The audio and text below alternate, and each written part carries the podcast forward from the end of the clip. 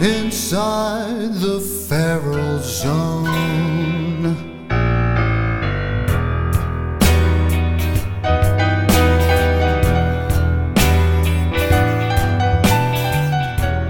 Greetings, listeners.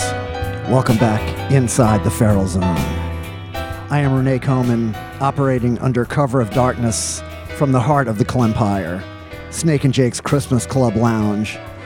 sitting here with my co host for the night, fantastic Doug Garrison, wonderful drummer, originally from Memphis, Tennessee. You may know him from such bands as The Iguanas, Alex Chilton, Charlie Rich, Rufus Thomas, on and on, Panorama Jazz Band, my rhythm section partner, starting way back in 1984.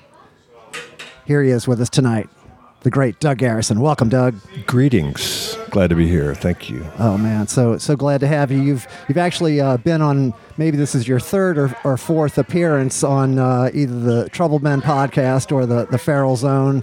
Uh, in in some you talk more than others. This one you'll be talking more. You have a dedicated mic of I your have an actual mic. an actual microphone. Yeah, sometimes we do these things. It's uh, rather ad hoc. Uh, we have to have to fight for mic time, but uh, here we are. Um, was something I'm leaving out. Oh yes, yes. I was going to talk about the uh, the Feral Zone. Uh, you know, I've, I've said this before, but I, I'd like to to remind people. You know, the Feral Zone is kind of a sister podcast to the Trouble Men podcast, and uh, it will appear in this space from time to time. Uh, some things about it may be similar. Some things will be different, but uh, you know, tonight it's going to be what it's going to be. So we have a terrific guest, uh, someone we've we've uh, Doug and I have, have worked with in in several bands together and separately, and uh, we'll be getting to him shortly. But Doug and I just got back from a big iguanas tour, the big uh, uh, summer tour part two. That's correct. So we uh, we we took off from New Orleans. Uh, this, was doing like uh, 12, 12 gigs in 14 days, something like that. Uh, first gig was very unusual. It was a, a secret gig. Never done one of those before, where they they say uh, we're going to have four bands. We're not going to tell you who they are.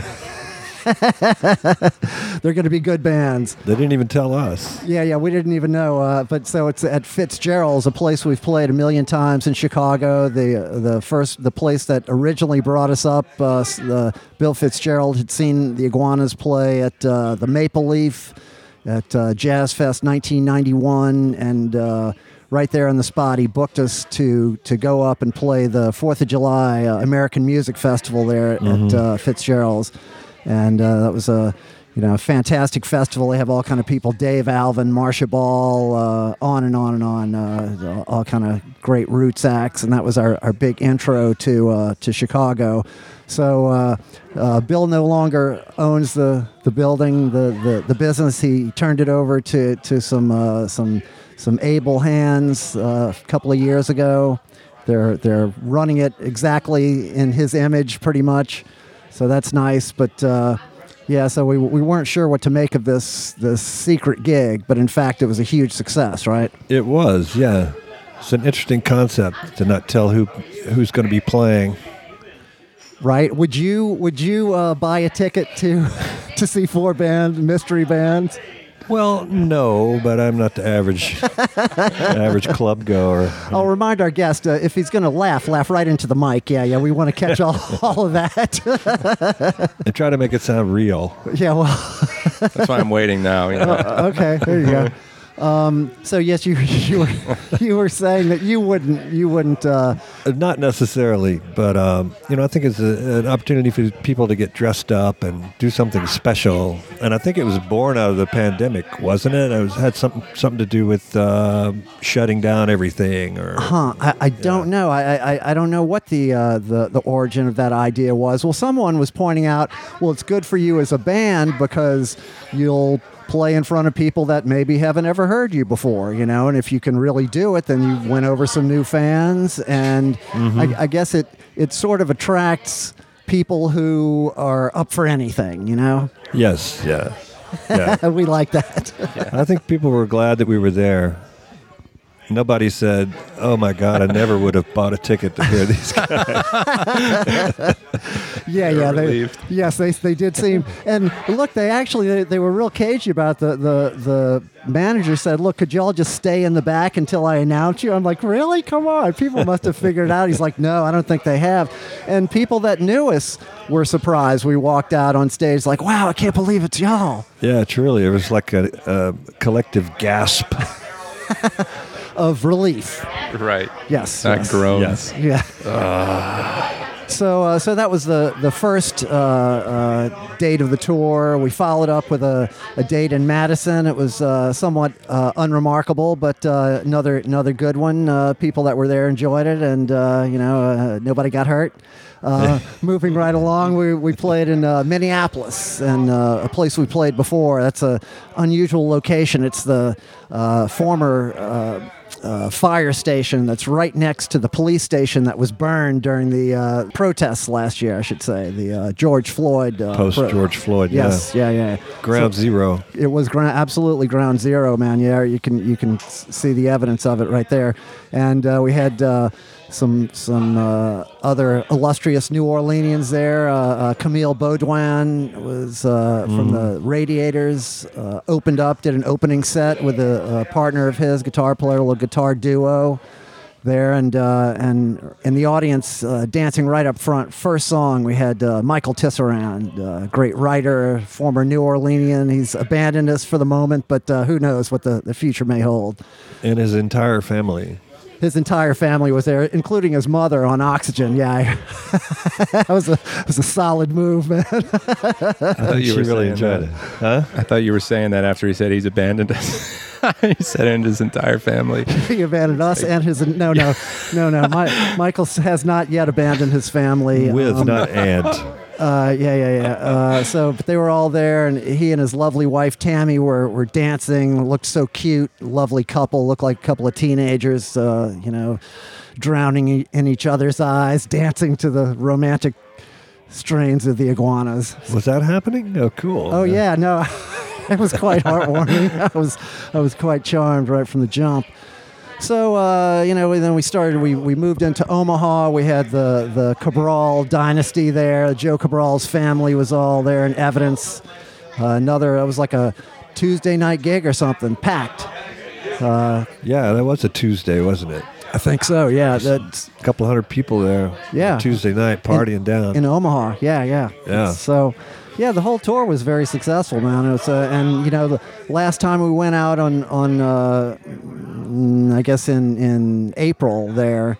Uh, we got through half the tour, and then uh, three of us got COVID. we had to cancel the second half of the tour. Well, so made it through, no problems. None of the dates had any uh, any any monkey wrenches in them. Everybody stayed relatively healthy.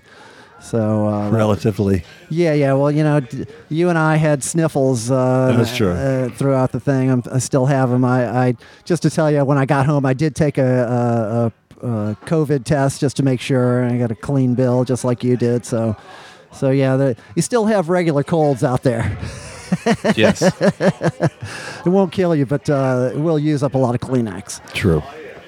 So uh, where uh, you know, kind of, kind of, we're into Colorado. That was uh, a great little stretch there. It was nice to be. It was still hot as hell, but uh, it was drier. And and revisited some uh, some former haunts. Played the outdoor gig with at uh, Fort Collins. Had uh, another uh, New Orleans luminary, uh, John Magnie from the Subdudes, uh, showed up and and uh, was there hanging out. In fact, uh, we called him up to uh, to sing the, the song that he co-wrote with the Iguanas late at night. So mm-hmm. Yeah, that was good. yeah, man, that's and and another another you know full full house in the square there. It's funny. I, I I'll take a picture before we start, and then there's the whole thing is full of people, thousands of people. You know. And I don't take any pictures while they're there. And then I think about it when they're all gone. I take another picture when all the people are gone. I think the half the town must have been there that night. Yeah, yeah. Well, it's, you know, it's not that big of a town, but uh, man, it was it was definitely a, a full square there. So uh, yeah, that, that was uh, again a successful tour. The we, we wound it up with uh, two nights in, in or three nights in Texas. The last two uh, back at the Continental Club in Austin, and uh, another like great full house on a, on a Friday night and more luminaries. The uh, Hunt Sales of, of Lust for Life and the Todd Rundgren Band and you know Soupy Sales Son, on and on and on. And you know, fantastic drummer, and he was there. Big Iguanas fan, there early. Took a nice photograph with him. He stayed till the end. And uh, Mike Buck, the drummer from uh, Fabulous Thunderbirds. Yes, two people I admire very much. Oh yeah. And you Good were, to see him. you were saying that Mike Buck was more effusive than you'd ever heard him be. Well, he was in his element, you know. yeah. I usually see him in New Orleans, and uh, yeah, he's a great guy. So is Hunt. Oh yeah.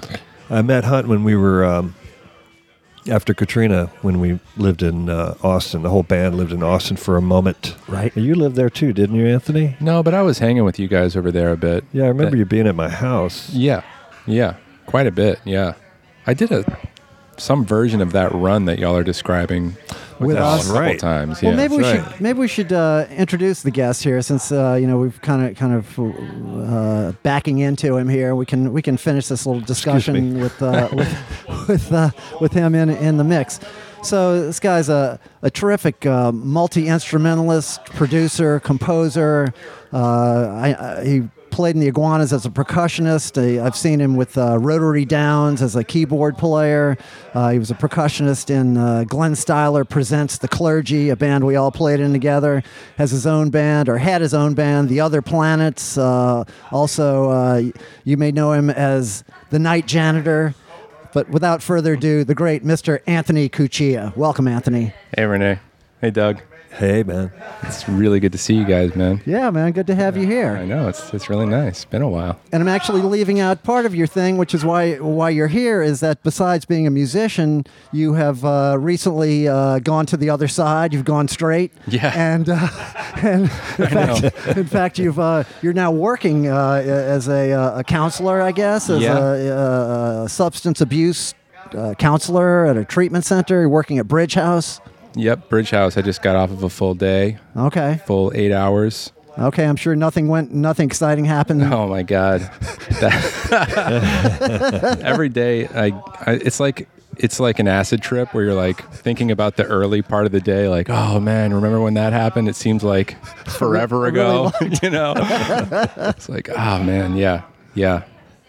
Okay, well, we want to get it back into all of that, Anthony. But uh, but yeah, you were saying that the, as you were mentioning, uh, you didn't live in Austin, but you were playing a lot with the Iguanas at that time as a percussionist, and and you probably played a lot of those same venues that we were that we were making that run.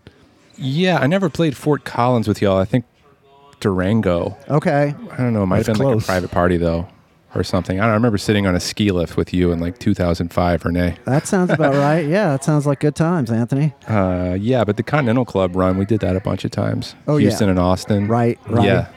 So so yeah, we played the the Continental uh, in Austin on uh, on Friday, and that was a great gig. Like I said, all these people showed up. We played uh, the apparently the, uh, the our booking agent.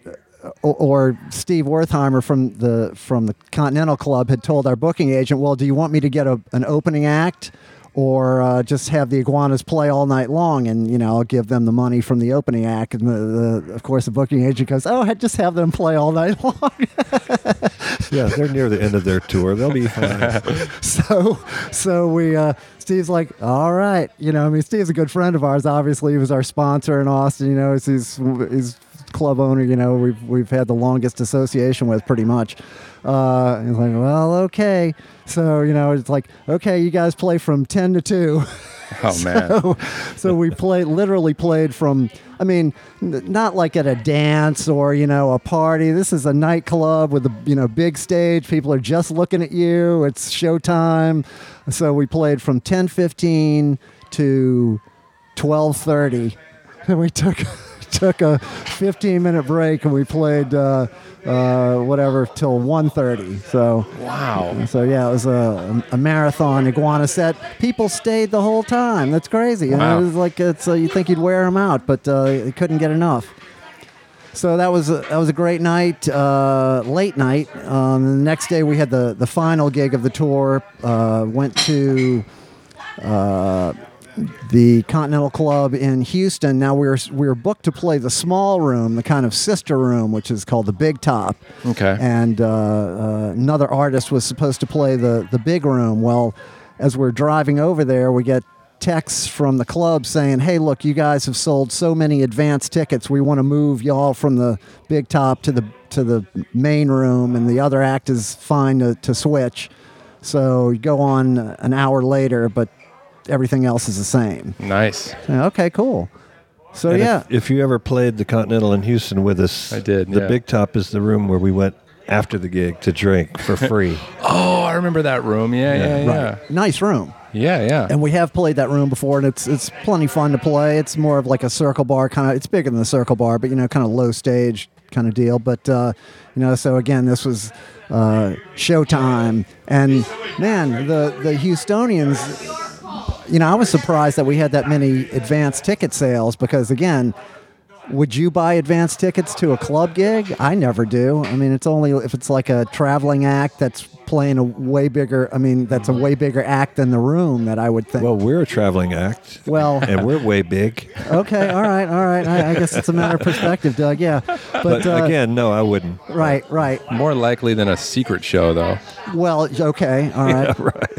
So, so uh, anyway, we, we had not only did we have all those advance sales, they totally filled up the room. The, the room was it, it looked like the old days, man. Yeah, it was uh, it was fantastic. Now we had the someone uh, was talking to our our uh, host. Uh, Dave Clements, you know, here at uh, Snake and Jake's, and he was saying, "Were there any any highlights uh, for the tour?" And I was talking about that, and he said, "Any low lights?" And I said, "Well, yeah, the low lights were a lot of those. were were well me personally was when when we got back to the hotel after the gig it must have been like you know 1.30 at night or something i go back up to my room and could not get into my room you know the key wasn't working at all it wasn't showing any lights i get back down to the front desk you guys like, oh, the batteries must be dead. I, I have to, uh, I'll have to go up to the third floor for a minute. And I'm like, what are you doing? He goes, he starts getting real bitchy with me. He's like, I have to go up to the third floor. Do you want to come with me? I'm like, well, no, I don't think we need to get so smart mouth so fast. I was like, no, I'll wait for you. So he comes back down. He's got a laptop. Now we walk up to my room. They have the escalators. This is a hotel. There's a lot of signs that this hotel was not operating at, at peak efficiency early on. The fact that they have the escalators that are stopped, that you have to walk up them, you know, it's kind of like one of those post apocalyptic movies where nothing is working and people are just kind of uh, scrambling around the, the, the, the remnants of, of the once functioning society. So we, we take the laptop, we go up to the, to my room, and the guy's on his knees, uh, plugging the laptop into the lock of my door, like breaking into this thing like it's uh, fucking Ocean's Eleven or something, you know. this is at 1.30 in the morning. Anyway, he, Did he uh, get it going? he finally did get it going, but but only after he threatened to put me out of the hotel altogether. When when you know in, in my uh, uh, I was just making comments to myself, you know, and. Uh, uh, I guess he wasn't so amused. I was trying to stay, you know, stay chipper about it. You know, just to keep a good sense of humor and not every, Oh, cheeky? cheeky, yeah, Chipper? yeah, chipper. I was trying to stay chipper. I guess I was getting a little cheeky, but uh, he did actually threaten to to put me out of the hotel altogether. So I, had to, I had to back down in a hurry, do some backpedaling, which I'm, uh, you know, for me, it, it, it takes just as much. Uh, effort to say I'm sorry as it does fuck you. So if if saying I'm sorry will get me farther, Yeah, they're just words. yeah, that's right. It's just sounds I make with my with my lips and tongue, you know. So how'd you walk it back? Uh, oh, you know, I. I, I don't need to get into all that right now, but uh, you can imagine. Uh, Listen, I'm just going through a lot right now. Secret. it's been a long day. Yeah, yeah. Well, it it had been a long day. Um, anyway, so we, so we got through that, made it back. Now uh, the band was in such a groove, uh, having been out there uh, a, a day after uh, we'd we'd been home. Doug got on on our our uh, group text and said, uh, "Hey, I'd been be into just riding around in the van." if you guys are not doing anything. Wait, was that the longest tour you guys have done in a minute or something? Or? Yes, Nice. in a few years. Yeah. Oh, okay. Another thing that. cool about that uh, Houston gig is the band that got moved to the other room was Linda Gail Lewis, who is Jerry Lee Lewis's sister, Oh, wow. And I had played on a record with her back in uh, early 2000s. So I went over after the gig, and she there she was sitting at the uh, merch table. okay.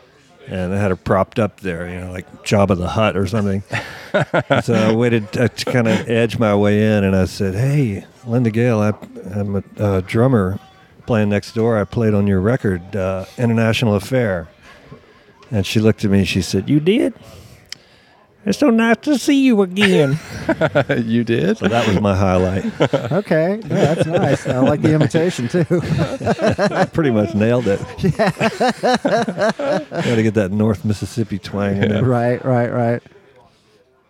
So uh, okay, so that that uh, that does it for the iguanas tour recap there. Cool. So back to uh, the great Anthony Cuccia. So so Anthony, uh, let's get into let's dig into to what makes Anthony tick here. Okay. So uh, you're not from New Orleans, are you? Lafayette. yeah. Lafayette. Now, is your family originally from Louisiana or from New Orleans or the Cuccia name? That's not a it's not a foreign name to this area. No, no. Uh, my dad's my dad's family's from New Orleans. They grew up on like my dad grew up on St. Bernard Avenue. Okay, that makes sense. Now, Yeah. there's this guy Ron Cuccia. No, no relation. No relation. I You're get asked sure that of all the time, Really? yeah. Okay. it's because I have a lot of confusion with how to pronounce my own last name. Okay. Like my family says Cucci. I grew up in Lafayette where they would say Coochie, right? okay. Very, very problematic Huh. pronunciation of my name, right? And then when I came here, I played with so many Latin bands, just people like lining up trying to convince me to pronounce every vowel, Uh huh. you know, and saying it from stage so many times that I just kind of submitted to it. so so you you didn't the way I say your name, Anthony Cuccia. That you you've never said it anything close to that. Oh no, I say it all the time. Oh, okay. I say it all the time. But I mean, that's that that's not how you grew up saying it. I grew up saying it so many different Okay, ways because my right. family was here and I was there and I was surrounded by people who had no clue how to get it right. You know what I mean? And Coochie, though, huh? Cucci, yeah. But Like then that. every time I meet someone from Italy, they tell me I'm wrong, totally wrong, and they they all have a different way to say it. The the Cuccia. Italian. Uh-huh. No, it's Cuccia, you know, and then Yeah. just like what, you know, I'll just go with all the vowels. Sure, sure. Yeah, yeah, yeah. Why not? Why not? Just, There's just not that many. sounds, it's, right? only, it's only three of them. Yeah, Why yeah, not? Let's, yeah. Let's, let's, let's go crazy. So, so you grew up in Lafayette. Yeah. Uh, where's where was your early music uh, interest, influence, training? So I tried a few different instruments and couldn't really make any headway on any of them. Like I, I got an electric guitar. My, my parents bought me a guitar at one point. b- Bought me like a keyboard at one point. I was playing around. I just like wasn't thinking very melodically at the time. Guitar was just like not happening. You know, I just didn't realize how hard it was. Yeah, just seen people do it on TV, and I was They like, "Oh yeah, I want to get one of Yeah, those." Yeah. um, backed away from that, and then um, just kind of oddly saw a guy looking back had like no skill whatsoever, like play a super simple rhythm on a cheap pair of bongos at a music store when I was like maybe 14 or 15, and I was just like, "Yeah, I, I, I kind of like that. And then I got like a video and started trying to learn some stuff, and I was able to, for whatever reason, make some headway on that instrument, you know. And uh, started taking lessons, and then, um, I don't know how my mom like got Hector Gallardo's phone number. when you were still living in Lafayette. Yeah, so I would drive here and take lessons with him in Really? his driveway. Yeah, New how, Orleans did, how did that happen, man? He's such a lunatic. I mean, he's Yeah. such a such a great percussionist, and, Yeah. and uh, but such an oddball Oh, for- man. to uh, how old were you? A teenager? I was like, God, I want to say 16 or 17 okay. when I met Hector, and I don't think he knew I lived in Lafayette, or he just like blocked it out. So he'd be like, "Come and sit in tonight," and I would drive. I would drive, you know, from Lafayette and come sit in. yeah. Yeah, that was cool.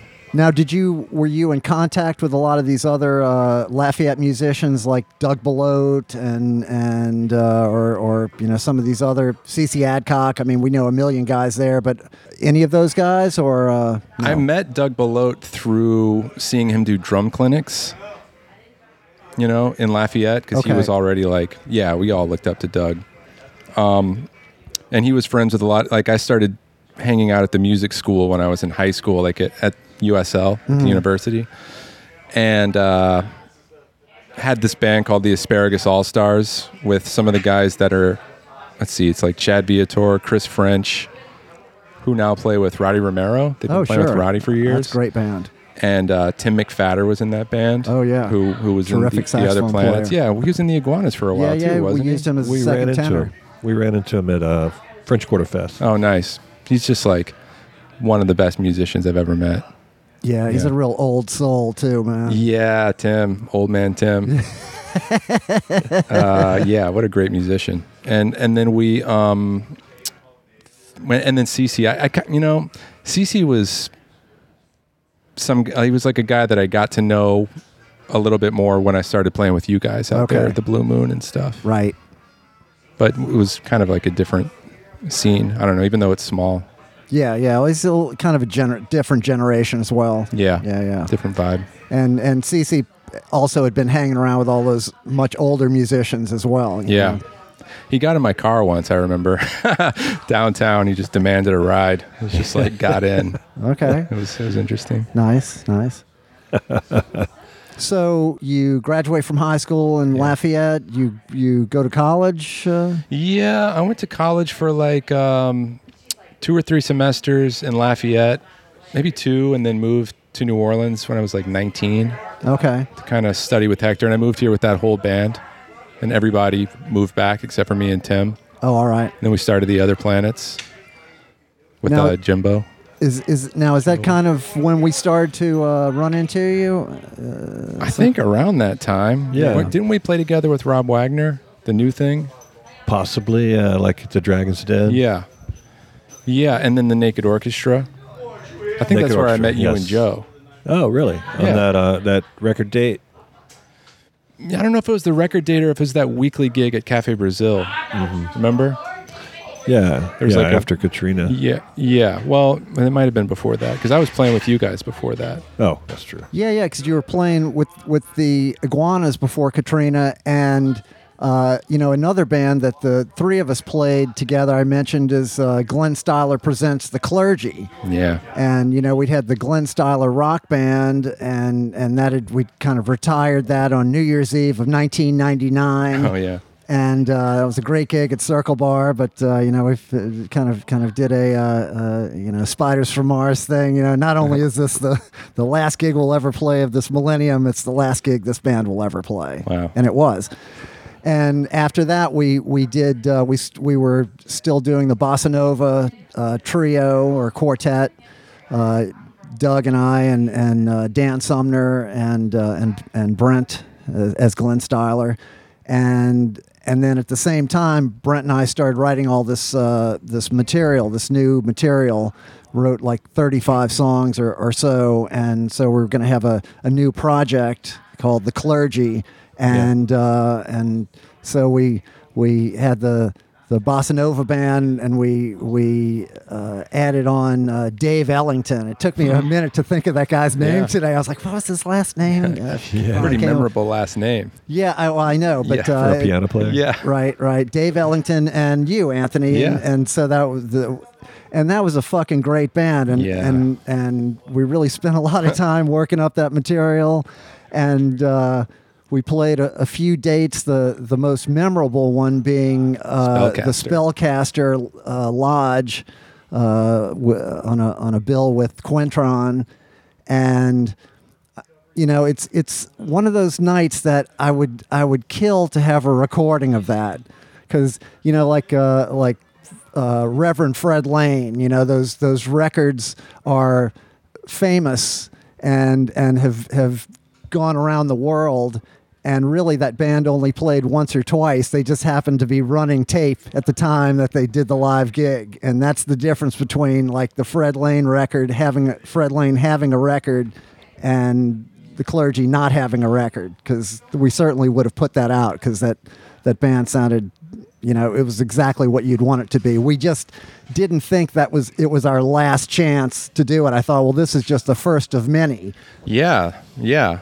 That was like one of the best bands ever, in my opinion. It was- I look back and that night was like really special.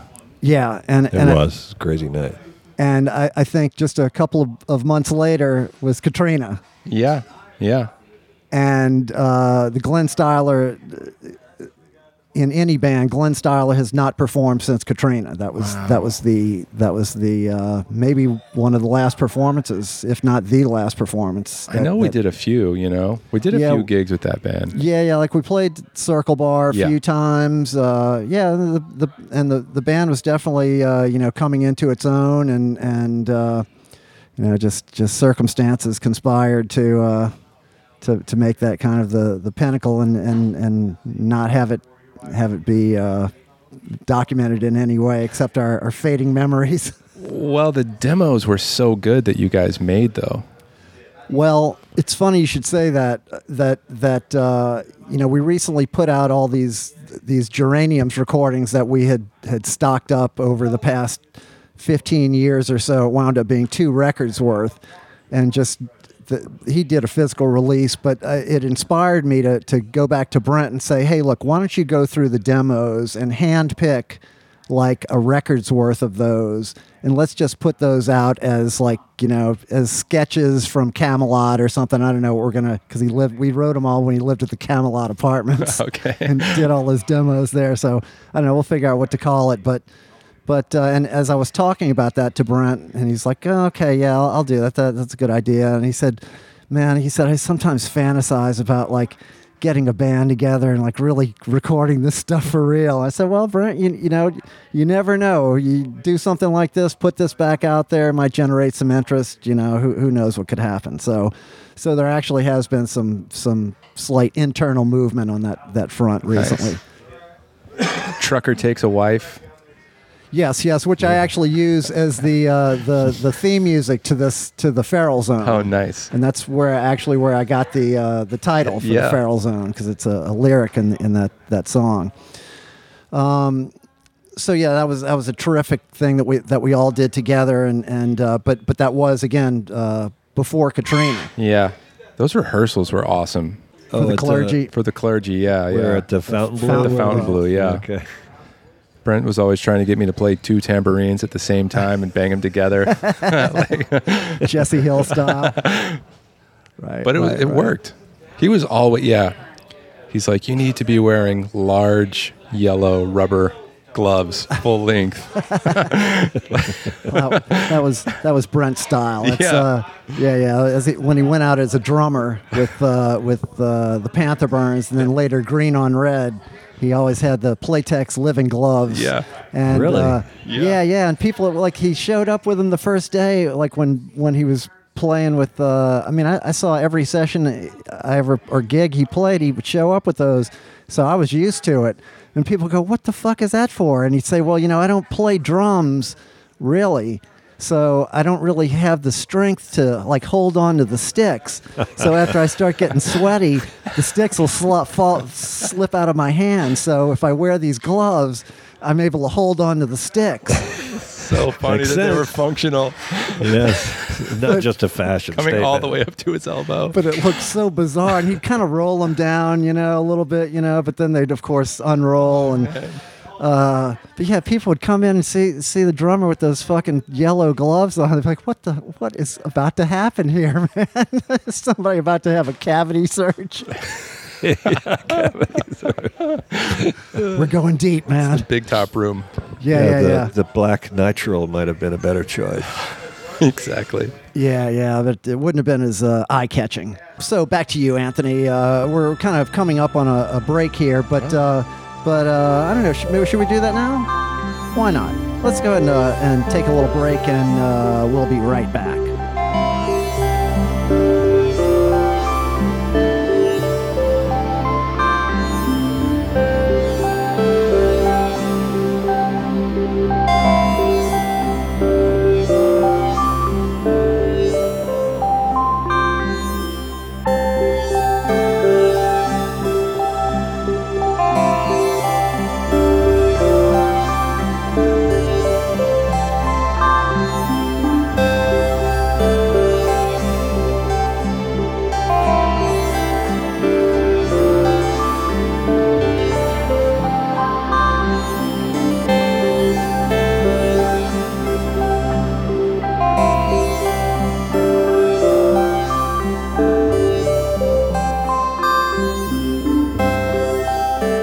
We're back. Back with Mr. Doug Garrison. I am Rene Coman, back with our guest, Mr. Anthony Cuccia.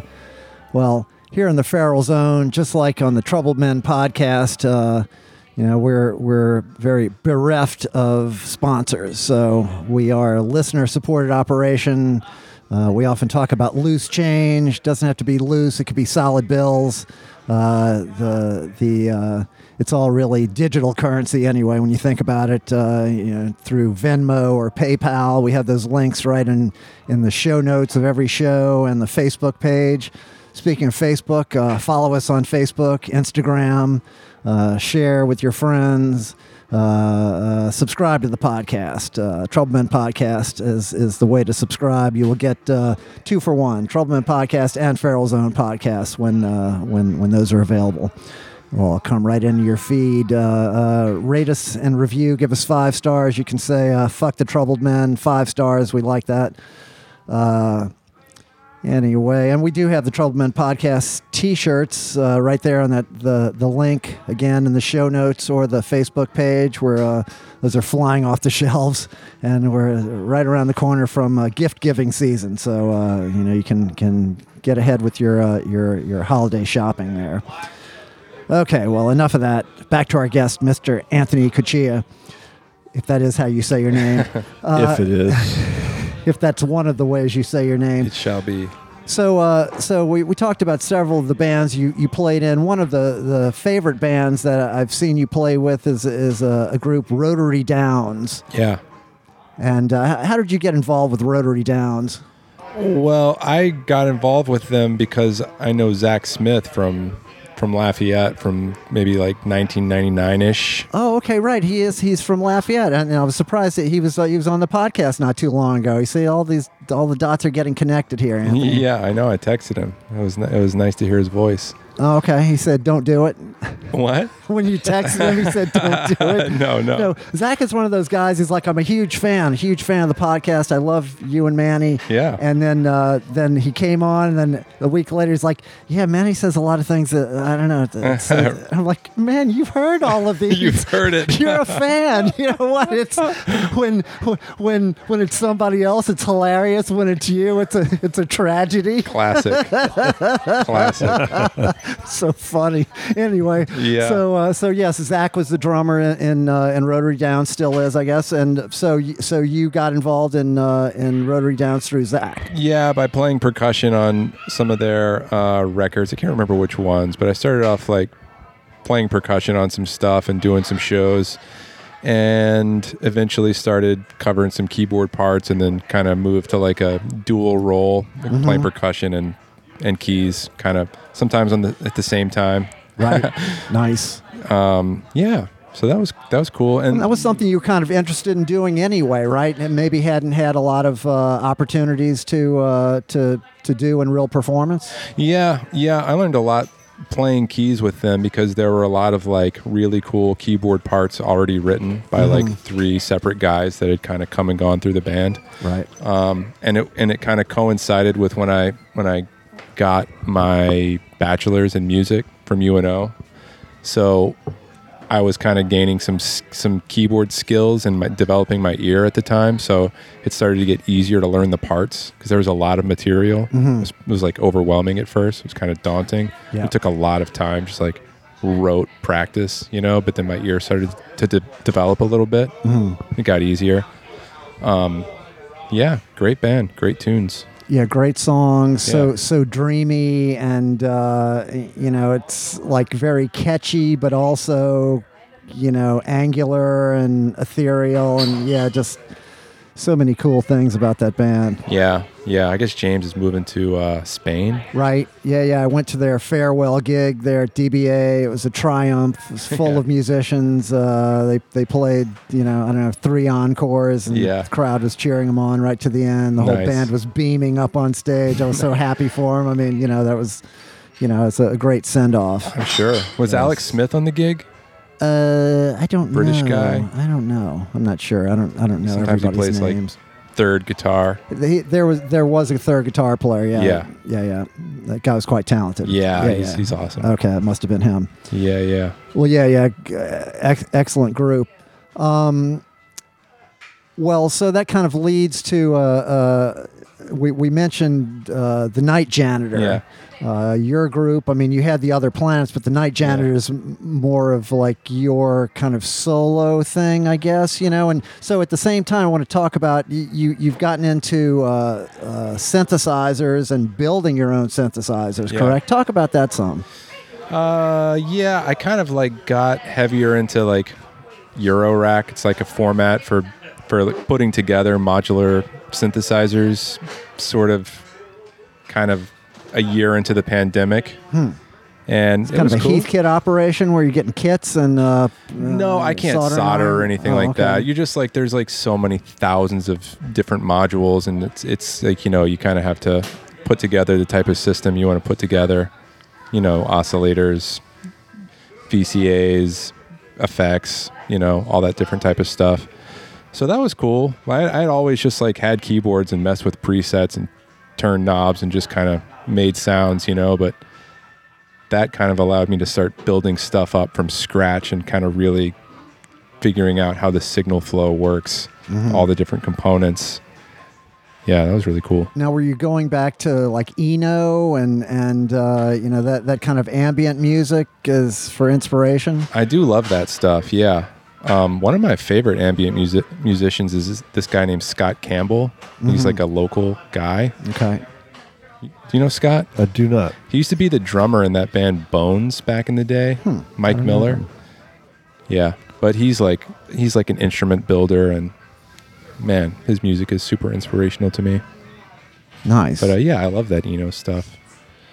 right. So as as the night janitor, uh, Yeah. you started recording material at your house, writing. uh, Yeah, that started as kind of like a recording project. Um, when when did that start? That's the type that I remember. I picked that name when I was like 28, so you kind of got stuck with that one. Um, it was like based on a Mr. Show sketch.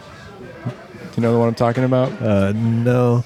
David Cross is. Oh, like I know a- Mr. Show. He's like I- a janitor at a school. Yeah, I don't know the specific sketch. Well, that was a, a- great show, though. He's like a super fun janitor who wears the clown nose and he's doing all these like uh, things to like make the kids happier. But the joke is that he's on the night shift and there's no kids there, but he's still dropping the banana peels and doing all this corny stuff. And the tagline was, "Though he plays to an empty gallery, it doesn't hamper his antics one bit." And that that resonated with you. It did because nobody was coming to my shows. I mean, it was like, you know, you get a few stragglers here and there, but yeah, when you were talking about secret shows earlier, I was like, yeah, You played some played up secret to like reverse secret shows. right.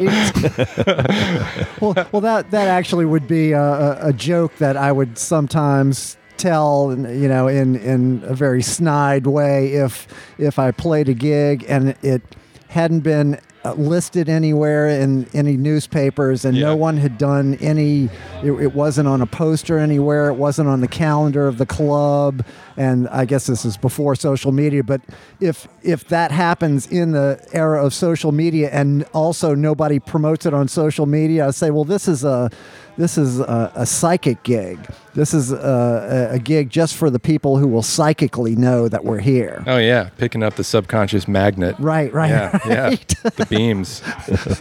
it, it doesn't usually pan out. Though. No. it's uh, it's, it's No. it's usually uh, less than overwhelming the response. You know, They can't be cool. The people, you know, sometimes when you're at one of those shows, though, and you're the only one or two people there, can be like, wow, that show was amazing. Well, Drastically different experience than the dude who schlepped all of his gear there. And Yeah, well, you know, even for the person who plays, sometimes those, you know, they ask that the uh, I've seen uh, people in a variety of of you know jobs asked, "Do you have a memory of like a peak performance at your job?" You know, say, "Well, yeah, I do," and I say, "Well, was that like what about it?"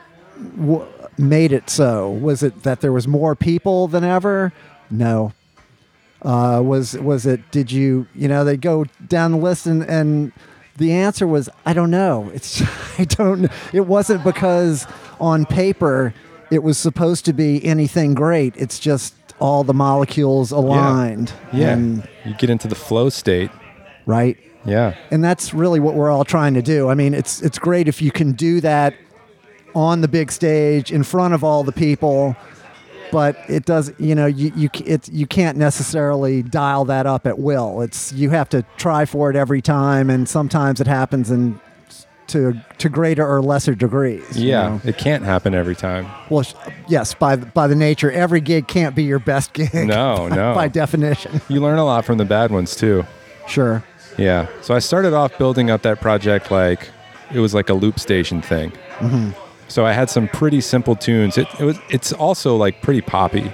yes You know, even like that last the, the record that I just made is almost all instrumental and ambient. Like not a lot of chord changes. It's so is just that like the, textures. the the lucifer bay Lucifer record that you Bay. sent to me yeah. right Yeah. Hopefully that'll come out on Sinking City, Scott Bourne and Bryce Nice's label. nice So they put out my first LP, which was in like 2013, I think. Mm-hmm. And then I put out a 45 like a few years ago, like maybe three years ago. Kind of thought it was really good. It didn't, not really much happen when it Yeah. came out, but Well, you it's know, a 45. Right. Well, I, I saw that you you've put out like four records worth of material in the last three years or something. Yeah. Become quite prolific uh, as of late. I just record a lot, man. Right. And a lot, I mean, you know, a lot of it's like trash. I'm like big into editing, so I'm just like recording all the time and then just throwing stuff away and sculpting it, you know? Right. You're like Frankenstein. Bride of Frankenstein. I love the way the, the tunes sound, by the way. Thanks, man. yeah, all the, s- the stuff sounds great, man. Thanks, and I was even digging back into uh, the records that you that you did over the last few years, and, and really cool, man. Experimental and, and ambient, and also very poppy and catchy at the same time. Yeah, I love the. I had to think when I was listening to it, uh, you're kind of getting away from the blues a little bit. yeah, yeah, yeah. The pentatonic major vibes. Oh man, I remember I watched that documentary about Kenny G like a year ago, and I had been working on all this like just kind of generative music. That kind of that's the kind of like Eno stuff Uh-huh. where you set all the parameters and you just kind of let the machine play Yes, and improvise. Yeah. and I had just because it always sounds good. Like while I was working on these patches, I was doing a lot of pentatonic major, and then I saw this Kenny G documentary, and I was like, no, he's just like playing major pentatonic, and I couldn't unhear it. I was like going back to the synth, and I was like, no, But so is Coltrane, you know. right, right. Just It was in- just in too every fresh. key. Yeah, It was- yeah. yeah, exactly.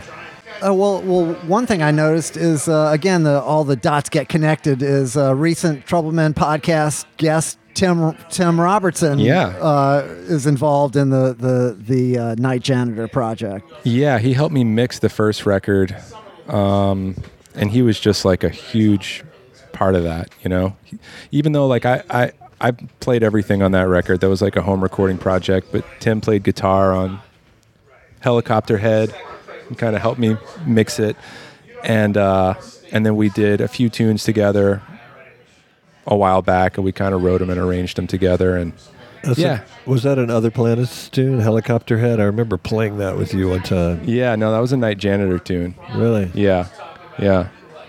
Well, Tim's such a wizard, man, Oh, man. and uh, like his own, you know, compositions. I'm sure you've heard all of his uh, Oh, yeah. his legit stuff that he writes for uh, orchestra. It's amazing. I mean, I love his whole family. He's got a great his his wife, um, Tierney, just uh, hooked me up and framed my diplomas for me because they'd just been like sitting on the shelf. So yeah, it was really nice. because she, she she does framing. So Yeah, yeah. cool. Uh, we we go back with. Uh, I don't know if you heard his his episode, but we talked a little bit about how Tim and I first met uh, at judo lessons for our our kids. Yeah. his son Sasha studied uh, judo from Yeah. uh, Sensei Hayashi along with my son Daniel. I heard about that teacher. He told me some stories about him. Oh, he was so heavy, man. The Yeah. guy. So he would. He was. He was a, a judo champion uh, as as a, a youth.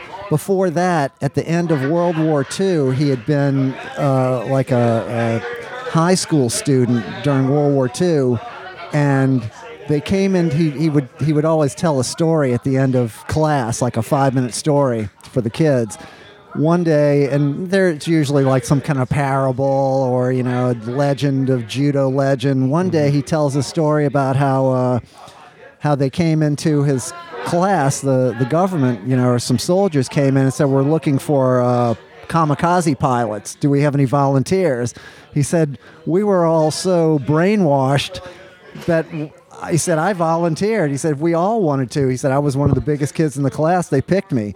He said, "Thank God it was very near the end of the war, and they didn't have fuel, and and uh, you know I couldn't really practice, and the war ended before." He said, "But I would have done it." Wow. How do you practice being a kamikaze pilot? well, you got to, you know, I guess you can't practice the whole thing. You just gotta practice like ninety percent of it. oh my God. But uh, ninety-nine percent. right, I saw something the other day about like the the pilot watches that they were there's like standard issue pilot watches at the time Uh-huh. that they were giving the they had like terrible batteries. Yeah, they're only good for a week. they yeah. only, they only had a minute hand Yeah. on them. Vroom. I'm, I'm making this up as I go along, Doug. Like, um, well, uh, let's let's uh, move on to the other side because I said you, you'd. Uh, speaking of the other side, you, you've now wh- when I knew you uh, early on, you know, you're out there in the road. You know, you'd uh, you were a, a bit of a, uh, uh psychonaut. You know, Yeah. you're a bit of a uh, you're a psychedelics fan. Uh, Yeah. you like to smoke weed. You Yeah. know, and and. Uh, you know, you're a groovy guy. Mm-hmm. Uh, so at, at some point, you, you decided to get straight. What what possessed you to do that? Oh man. It just like uh, I guess it stopped it just kind of felt like it stopped working for me. It was like it was pretty all consuming. Yeah, some periods of like super heavy all day long drinking, you know, Really? like kind of just drinking alone, tequila for breakfast kind of a vibe. Huh? I, I would I wouldn't have pegged you for that. Doesn't doesn't seem like you had it in you, man. Yeah, yeah, it was like a coping skills, like dealing with some mental health stuff, and Yeah. yeah, um, yeah, yeah. It could have gone a lot farther, but yeah, that was like So you had a high on bottom. my way. So you had a high bottom. Uh, It- you could have had it could have gone worse. yeah, Uh, yeah, yeah, yeah. I definitely look back on some moments where I was like, nah, that was a lucky one. That was Yeah. a lucky one. Yeah, because some of the guys that I work with now, I'm like, man, like I told you, it's like five bad decisions away from a lot of people I know. Yeah. You know what I mean? Sure. And you said less. Oh yeah. No, Yeah. it doesn't take five bad ones. No. One good one will work. right, yeah, right, yeah, right. one good bad decision could could be Right. enough. Yeah. Yeah. So, so when was this? Uh, how many years ago wa- that that you started to uh, to make this personal uh, transition? Like four and a half, m- maybe a bit longer. Um, yeah, I started going to therapy. Found a therapist that really worked well for me, that I really just connected with. Okay. and started reading like some kind of like heavier materials and was like man I, I think i i think i could i want to try this you know so yeah went back to uno to start that start that masters in clinical mental health Oh, really? yeah and then yeah it's just like so many obstacles happened along the way where i'm like if i had known any of these things were going to happen i never would have done this Yeah. Isn't that always the way is. with any successful person? They always they say, "Well, this business is multi-million dollar business. Uh, you know, is there anything that you could tell someone who's like, yeah, if I if I would have known, I would have said it's I can't do this. But if you take them in small chunks, these these things are are or you know, you, you, you can digest them in small bits. Yeah, no, it's cool. That's how life works, you know. You just like keep moving forward and problem solving, and like, yeah, it's like don't worry about what the obstacles are going to be because there will be many, and just do it. Just jump in and go for it. Now, I have to warn you that uh, there's been more than one Troubleman podcast uh, guest or Feral Zone guest who has uh, come on and relapsed. Oh yeah, Yeah, yeah. So uh, I thought that's what what we were doing right after this. Well, I mean, I, I, I can only do so much. You get, I, you got to meet me halfway. yeah, Anthony. yeah, I got you. I got I'm willing to do my part. Yeah, yeah. I'm lapsed. I don't have to relapse. I remember that. That what was that line? We were, we were like smoking weed somewhere. I was playing with you guys, and uh, s- there was somebody there who, who was like a doctor or something, and he said, "I don't want any. I get drug tested." And, and you said these guys are going to test me later and see how much I can do. Nice. Got a memory for that kind right, of thing. right, right. That so, one really stuck with me. okay. It was an never- influential iguanas moment for me. Nice, nice. Well, it's it's funny what what snapshots uh, Yeah. you hold in your in your memory. Like Yeah. certain things you can remember everything that happened in the whole thing. Well, shit, I was like 20 or 21 when I started playing with you guys. I think. yeah, we like to get them young. Yeah, you you got really mad at me because I didn't know who the Hoople was at Oh, one point. you really like dressed me down. you better get your shit together, son. I was You knew who Willie Colon was, though, so I that was did, yeah. enough. right on, right on. Well, I, I Oh. knew that you had certain things. I, I had to had to Yeah. scare you you into. were like, "Do you know who Led Zeppelin is?" yeah, I know who Led Zeppelin is. Well, you don't know who Mott the Hoople is, so I had to check.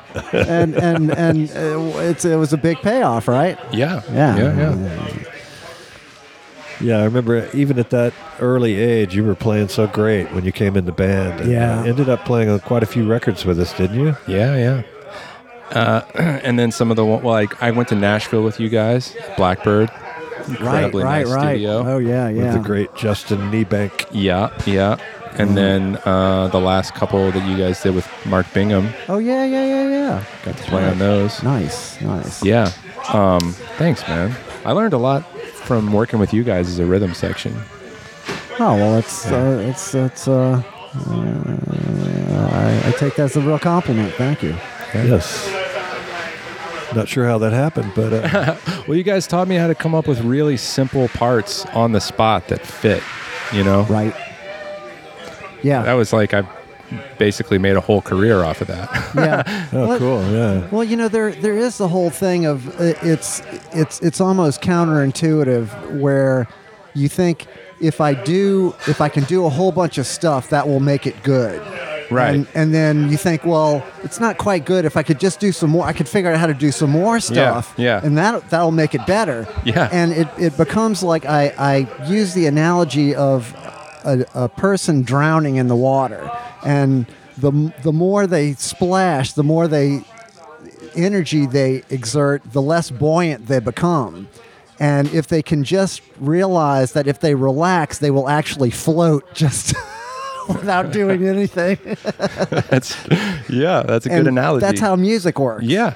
You know, Yeah. if you just find the right position for your body or the your part, you, it, it will it will gain buoyancy on its own. And the the harder you work at trying to gain elevation or you know swim to the top, the less buoyant, the the, the more leaden it becomes. Absolutely. Yeah, it becomes forced. Yeah, you were always telling me about you were like you got to listen to the Uganda stuff. Again, I, I- say that so much, man. Yeah. You know, we, we lost Uganda. Uh, you know, know. you know, we, Uganda was on the podcast two weeks before he passed away. Right. And his wife was. He really wanted to come on after I invited him, and his wife would. He'd go, "Oh yeah, yeah, yeah. No, I really want to do it." And then his wife would get on the phone. and She'd go, "Please don't call again. Oh wow. He's a very sick man. You don't understand how sick he is." And I go, Oh, "Oh, I'm so sorry. I'm so sorry, Miss Linda. No, I, I, I don't want to, you know, put him in a uh, do anything." And then and I'd say, "Okay, I won't call again." And then, then we'd hang up, and then he would call me back five minutes later and go, "Hey, look, man, I really want to do this. Oh man. don't listen to her. Don't listen Don't to her." listen to her. So we did it, and uh, but yeah, Uganda's. Uh, you know, since we lost him, I I, I don't know. The, the the field is open, man. It's like Yeah. all, all you young percussionists out there. You know, if you, if you want to work in New Orleans, just get all those Professor Longhair records. Figure out what that guy's doing, and and just do that, and you will never. You, you, you will work every night. Yeah, I was like coming from a. I mean, I was like young and I guess trying to prove something. So I was coming from like a much more technical place. Right. And also studying with Hector. Tho- those early lessons, he, he made me record record every uh, every lesson on cassette, like Nice. super long. I lost them all. I don't know where, Oh, I don't know where they are. But I would ask him about guys like that, and, and he'd be like, "What do you think of, you know, Uganda or Cyril or something?" And Mm-hmm. he'd be like, "Turn off the recorder." Yeah, he would dismiss anything that wasn't straight up Cuban. We should tell the listeners that uh, we're talking about Hector Gallardo, who is Yeah. a great Cuban drummer, kind of a patriarchal figure in New Orleans. Yeah. Yeah. When I think of some of my favorite musical moments, it was like playing duo or trio, just percussion with him outside of Cafe Brazil. Right. on the street. Incredible. On the street. Yeah. Yeah. Um, yeah. And like, man, he would invite me to sit in on some like, the first time I ever sat in with a group here was at Cafe Brazil.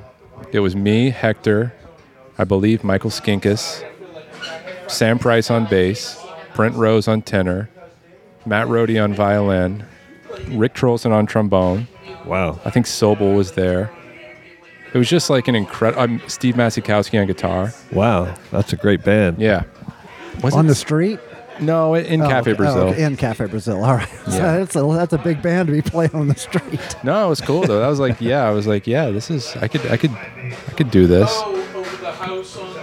Well, you know, it's it's interesting because you're you're a guy. When we first met you, you're very overweight. Yeah. Um, I don't know if you'd always been overweight. You, I just assumed that you were like, you know, a fat guy. You know, Right, you're just right, one of those guys. yeah. Up and down. And then at some point, you just became a thin guy. Yeah. I was so shocked. yeah. I was like, what the fuck? How did you do that? Yeah. Then I probably ballooned up another time. That was when I was drinking pretty hard. I got, you know, I ballooned up quite a bit again, and then kind of got it together again. Yeah.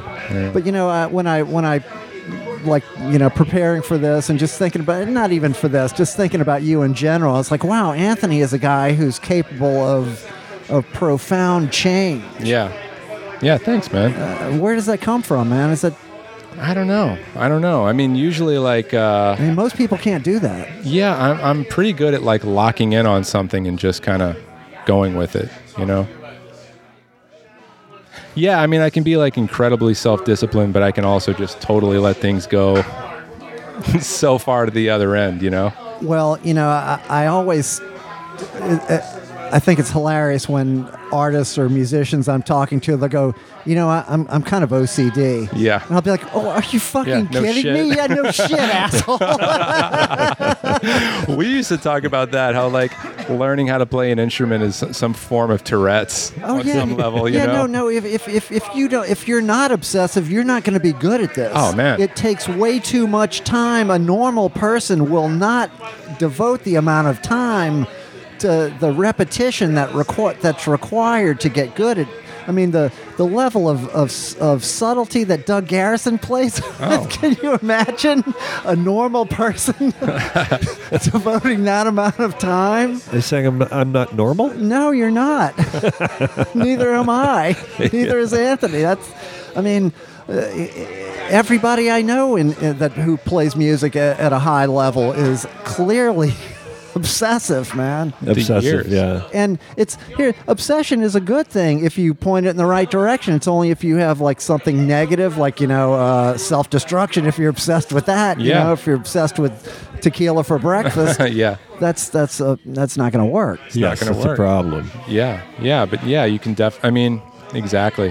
I think you have to find balance with everything though, because like when I was when I was like really young, I mean, I was like, I like stopped hanging out with my friends at some point when I decided like, no, I have to practice all the time, you know, mm-hmm. and that's not really the way I want to live anymore, you know, Right. trying to get like the perfect tone on a conga drum.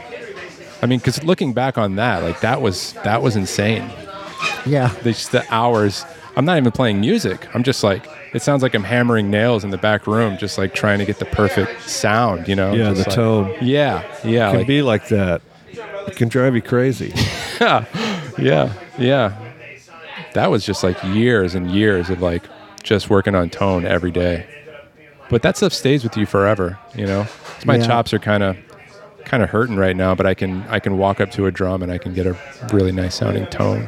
You know, Yeah. that's that's one of the, the, the main things I, I tell students when they come to me and they're obviously like adults, you know, they're already kind of play a little bit and they're obviously not going to spend a whole ton of time with me. Mm-hmm. Uh, I- say, just try to get a beautiful sound out of the instrument, man. Yeah. Just try to make the note, a note sound beautiful.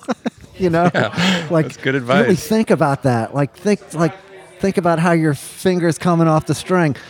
Yeah, it's it's so fundamental, but it's like if you start there, if you're doing that, D- Doug, you know, you know, as I can see you hitting the drum, it's like yeah, you a beautiful sound is coming out. That's it's, yeah, it can be challenging sometimes, but uh, because you know we do a lot of backline gigs where I don't have my drums, but I'll always have my cymbals and my snare, and I can get some semblance of the tone that I require. For sure. So yeah, that's important. You gotta. That's. I think a good player really just plays off the sound anyway. you know? Right. The tones. Yeah, I heard some story about somebody taking a lesson with Elvin Jones in Oh, yeah. New York on just like the worst drum kit, mm-hmm. but it, he just sounded like Elvin. yeah, You know? it's going to yes. It's just like in an attic on just a kit that was like falling apart. right. Yeah. Well, I always use the example of, of pianos. You know, you have like one piano and you have five different piano players sit down at that same piano, and it sounds like each one of those five guys. It doesn't sound like the same instrument. Oh man.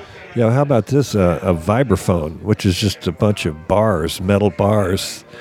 But you hear uh, Milt Jackson play one measure of a blues, and you go, "That's Milt Jackson, man!" Just the, hit- the way he The touch. pulls the sound out of the bars. Yeah. Beautiful. Same with Bobby Hutcherson or any number of mallet players. And that's just years and years and years of spending time with the instrument. And and attention. You know, I always say time plus attention plus talent equals greatness. Oh yeah, you got to be really zone. And you know, like I'll, I made a lot of mistakes early on that I never really took the opportunity to correct.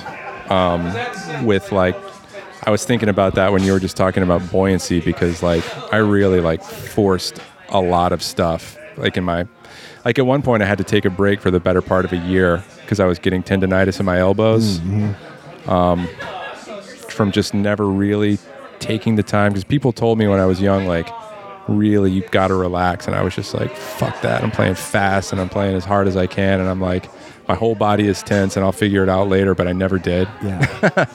And I just kind of carried that with me into my 30s and then it started to catch up with me. right. Hey, Oh, you sound learn. relaxed. I feel On the pretty drums, I relaxed mean. now. On the drums? yeah. I thought you meant like right now. Yeah. No, that too. Yeah. Yeah. I had the opportunity to go and listen to these guys um, from Virginia talk about meditation in a small group in um, Independence, Louisiana. These like Vietnamese monks, and there was it was a really interesting experience because like it was a really small group of people. This guy that I was getting acupuncture from has a area out there that he kind of hosts I'm trying to think of the right way to say it. It's kind of like a meditation retreat. You know, he's from Vietnam, and we were all out there, kind of just like, uh, you know, some of us were going to listen to these guys speak, and um, we were kind of going around the room talking about who we were, and I was just kind of like noticing how much my ego and identity was tied into talking about how I was a musician. Kept kind of like mentioning it. And then there was a guy next to me who didn't say anything about being a musician, who was from Brazil, who then there was a guitar there and he picked it up and just started playing this incredible bossa nova, you know? And uh, I was like, wow, he didn't feel the need to talk about how that's what his whole identity is based on, you know what I mean? Right. And then um, the monk picked up the guitar, right? And he handed out these lyrics in Vietnamese. And he was like, you know, he had the translator say, sing this with me. You know, we didn't know the melody, we couldn't read the language. And we're all trying to like follow along with him. And sing along, and we're all just failing, you know. And then he was like, "Okay, cool." And then he gave out lyrics in English, and it was like, it was this these kind of like Buddhist tunes that he had written that kind of sounded like something off of like Sergeant Pepper's or something. Like, I'm like love that goes on forever with no end and all this type of stuff, you know. And then we sang it in English, and uh, he said later he was like, I gave you the lyrics in Vietnamese because if you don't understand the language, your mind doesn't have a chance to wander. And that's more important than getting it right, singing the song right. Really? Wow. Yeah. And then there was a piano there, right? So then he was like, play the guitar. You're a musician. And I was like, I can't play guitar, right? And then he's like, okay, play the piano. And I had just asked him if there's some like healing quality to music. I was like, does the tone do something to us? Is it healing? And he was like, he was like, well, he goes, I have this this prayer bell here that's kind of cheap. But back at the monastery, I have a prayer bell that's incredible. And I play it and it brings you right into the present moment. He was like, This bell is not so good, but we can still use it for the same thing. So he's like, Sometimes people who love music think that it's just going to heal them, but don't get attached to the quality of the sound like anything else, right? And I go, Okay. Then he goes, Go play the piano. And then there was like a eight year old kid there who was like, Don't play it and I and and I looked at it and like half the keys were missing and, and and he was like don't play it. It's broken. It's out of tune.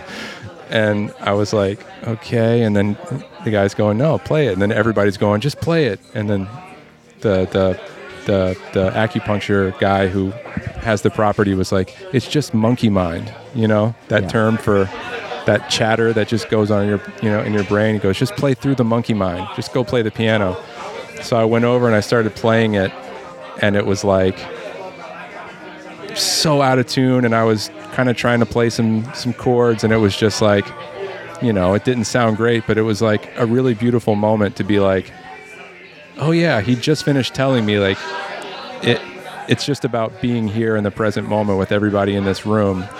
It's not about how it sounds. Like, don't get attached to the quality of the sound.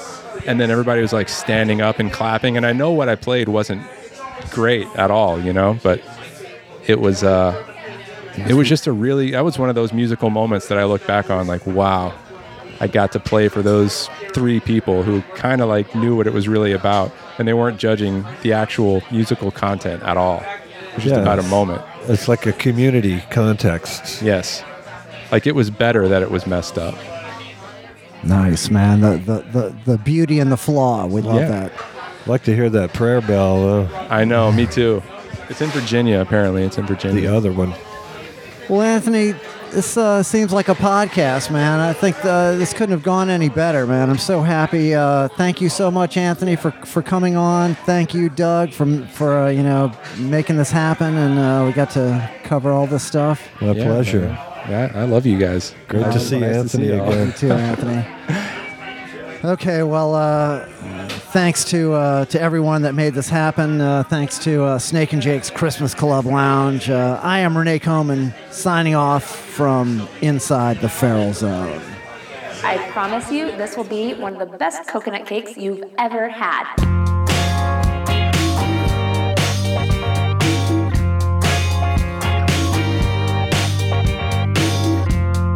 What shall we